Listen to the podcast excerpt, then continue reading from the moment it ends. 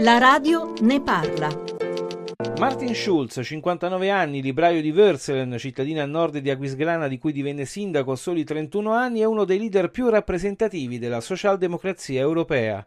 Il 1 luglio 2014, con 409 voti su 751, è eletto per la seconda volta presidente dell'Europarlamento. Ex calciatore, parla cinque lingue. È stato definito spesso l'altro tedesco, in opposizione ad Angela Merkel, per le sue posizioni nettamente a favore del rafforzamento delle istituzioni comunitarie e per non aver risparmiato mai critiche al suo stesso paese. L'Unione Europea non è la Germania, dichiara Schulz nel 2012 alla Frankfurt Allgemeine e al Congresso di Roma, che il 1 marzo 2014 2014 lo indica candidato unitario del PSE alla guida della Commissione, afferma che nessun paese europeo deve imporsi sugli altri in ragione della sua forza economica. Resta agli annali la polemica con Silvio Berlusconi che lo paragona ad un capò, ma sono ben fissi nella memoria collettiva anche la sua visita alla Knesset, il Parlamento israeliano, le parole di solidarietà che Martin Schulz rivolge al popolo greco stremato dalla crisi economica, insieme ad un costante impegno per fare del Parlamento di Bruxelles e Strasburgo il luogo centrale della nuova costruzione europea.